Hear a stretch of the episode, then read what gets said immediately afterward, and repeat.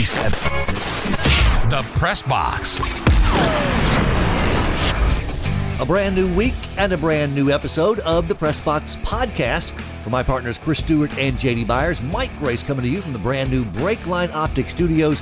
Glad to have you aboard as we serve up a slice of what you hear every weekday on great radio stations throughout the state of Alabama and online 24 7 at PressBoxRadio.com. Don't forget, that's where you can go to sign up for our Fall into a Press Box Paradise contest. You could win a three night stay in a two bedroom golf front condo thanks to our friends at Meyer Vacation Rentals, Breakline Optics, and the Press Box. To register to win, just go online, PressBoxRadio.com. You'll see the Paradise link, click it, fill in your name, address, etc., etc., and you're in and could win that Press Box Paradise package, courtesy of our friends at Meyer Vacation Rentals, Breakline Optics, and the Press Box. On this Monday, we're still talking Oklahoma and Texas to the Southeastern Conference. We expect it uh, in 2025. Could it happen before then? Well, we'll find out. We get the Oklahoma angle now from the voice of the Sooners on the Oklahoma Sooner Network. That is Toby Rowland, kind enough to spend some time with us inside the press box. We started out by asking him about the OU relationship with those guys down in Austin. How do the Sooners and the Longhorns get along? We have a very unique relationship. Uh, that's bad grammar. I apologize. We have a unique relationship with Texas here at Oklahoma. We uh, there there are bitter bitter rivals.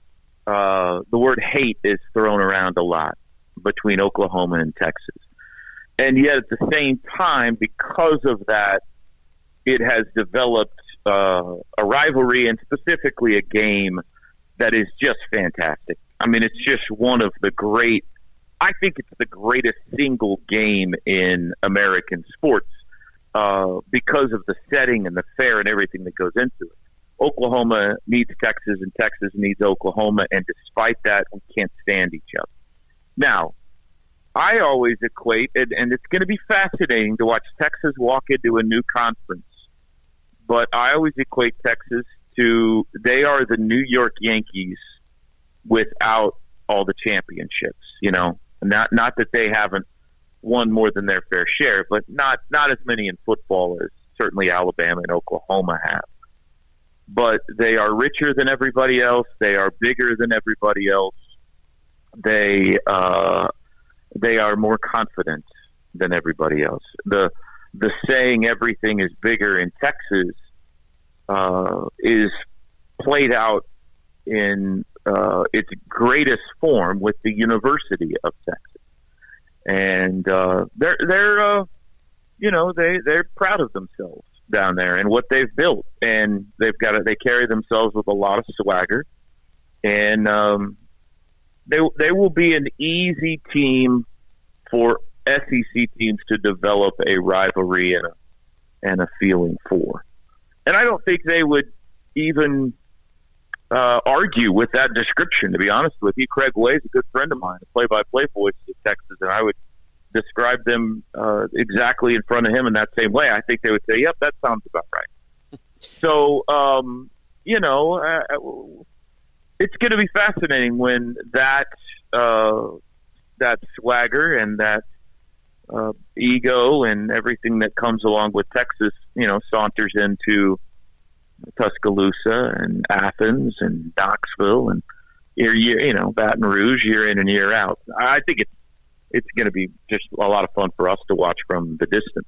What's the relationship between Oklahoma and Texas A&M? Well, you know, they were our conference partners for a long time, and uh, certainly we recruit against each other quite a bit down in the state of Texas. Um, I would say, you know, Oklahoma ha- has had the better of it on the football field for the most part. Um, you know, before they left and went to the Southeast Conference, but um, you know, they were a they, we don't we don't see them as rivals like Texas, but it was just it was a good team in the south half of the Big Twelve that you had to get by every year to get to the championship game. So, um, love their band, love going to College Station. Going to be excited to go back down there again because the the traditions and everything, the swaying and everything that goes in. It's a great college football environment down in College Station. So good. I'm excited to have them in our, or us to be in their conference, to be in the same conference again with those guys because uh, they bring a lot of tradition and fun, I think, to the to collegiate athletics, uh, but not a you know Texas and Oklahoma State were OU's two main rivals. Texas A and M, I would say, is uh, you know the equivalent of maybe Alabama playing you know Arkansas or Alabama playing uh, South Carolina or something like that. Just another team in the conference. Oklahoma's play-by-play voice Toby Rowland, our guest inside the press box. Uh, the the old saying, "The enemy of my enemy is my friend," and I think Oklahoma and Alabama kind of fit that together. There was a there was a really good rivalry, respect. Um, sure. Not a ton of meetings, but good ones, meaningful, enjoyable ones. When we had the home and home, I, I know Alabama people enjoyed it. I know Oklahoma obviously enjoyed it. You won both games, but I, I think there was uh, uh, there's a mutual respect there. At least that's the feeling I get from the Bama side. What do Oklahoma fans say about Alabama and the opportunity to be conference mates with the Tide? Exactly the same. Exactly the same. Um, there is a, a respect for the tradition of Alabama, certainly for the success that they've had for the uh, existence of the football program, and especially recently under Nick Saban, that's remarkable. They handed it to us pretty good in, in Miami in our most recent meeting. I think we had a fun one together in the Sugar Bowl not too many years ago, and you mentioned the home and home. But there is there's a respect. You know, I don't know how this is going to sit among some of your listeners, but I'll I'll just be honest. From the Oklahoma perspective, they feel like Oklahoma sits the tradition of Oklahoma football sits in a an elite company, and Alabama is one of the three or four other programs that is at that round table. You know, probably Ohio State, USC, and Notre Dame, and Oklahoma, and that's about it. That is uh, in the elite of the elite in the history of college football. And so, anytime you play one of those others who has won five, six, seven, ten national championships, whatever the number is at now for Alabama, there's a realization of how hard that is to do because we've done it around here. Uh, the seven Heisman trophies, the seven national championships, the excellence to continue decade after decade after decade, not just to be a flash in the pan. I mean, Clemson's on an unbelievable roll right now, but to have the history that Alabama does through the decades, we get it. That's not easy to do you got to pass that from coach to coach to coach to. It's got to go through generations. So uh, it, there is a, a, very, very healthy respect. I'm sure there will be a rivalry there. Uh, no doubt. I hope that, that there's some conference championship matchups between those teams, and that the fan bases, you know, will get to enjoy the rivalry that a lot of other schools do in the SEC.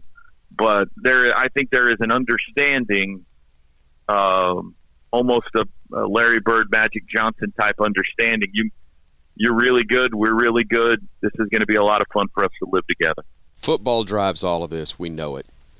That being said, the other sports are coming along, and for guys like you and me that broadcast multiple sports, yeah, this is really going to be fun because what what you guys are bringing in, in men's basketball and baseball and the trips to the cities and the environments that, that come with all of that. It's already special. It's about to be through the, through the roof. Boy, I tell you, I, I think I'm as excited for what we're about to experience in baseball as as anything, as even football. I do the baseball here, and uh, we've won a couple of national championships, but we're going to have to get on it with some recruiting and, and getting the park to where it needs to be to match up with the caliber of the SEC stadiums that are out there. But the caliber of baseball that is played in the SEC and the passion, man. I mean, that's what I'm excited. I love baseball. I love college baseball. Uh, never been to Omaha. I hope we can make it someday while while I'm calling the games. But uh, you know, we go sit in some stadiums in this conference in Kansas or Kansas State or wherever, where there might be, you can hear eh, the guys at home plate can hear you calling. You know, I mean, there's just not many yeah. people there, right? And for, for us to get to go to Oxford, and Starkville, And uh, we've been to Baton Rouge for a super regional, but to get to experience Fox Stadium again, everything in that conference in college baseball is just going to be extraordinary. Uh, basketball is uh, fascinating. You know, I, I uh, am very much looking forward to that as well. That's the sport I think where you look at the Big Twelve now, and uh, you know that going to Phog Allen Fieldhouse at Kansas is special, and I'm going to miss that. I'm going to miss our trips to Hilton Coliseum up in Ames, Iowa. There's a really passionate. I mean, Baylor obviously just won the national championship. The Big 12's been really good in basketball for the last decade or so. So the SEC has been coming on like gangbusters. We get to see you guys in the uh, Big 12 SEC Challenge every year. I got to see Alabama this year. That was a great game they had against Oklahoma and Norman. So, uh, never been to Rupp Arena. Looking forward to that very much. So that's just it's a lot of fun for us in this business to get to go new places, to experience new arenas, new stadiums, and there's going to be a whole lot of that in front of us in, in coming years. Last thing, and I'll let you go. Nobody believes it's going to be 2025 before this actually takes place. But whenever it occurs, in Oklahoma and Texas play their first SEC games, how many other teams do you think will be playing their first conference matchups that time, or is this going to stay at 16? You're talking about in the SEC? Correct. Um, that's not something that's been talked about a lot in these parts.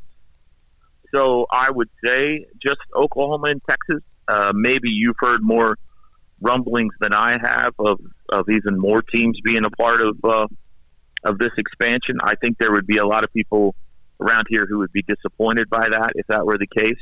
So I'll say two, just Oklahoma and Texas. But these are uh, wild days we're living in, and uh, who knows what could happen in the next couple of years when teams start making sure, trying to make sure they're a part of the right conference or the right alignment, putting their athletic departments in good places to succeed and make money going forward in a changing landscape of collegiate athletics. So, wild things could happen, that's for sure.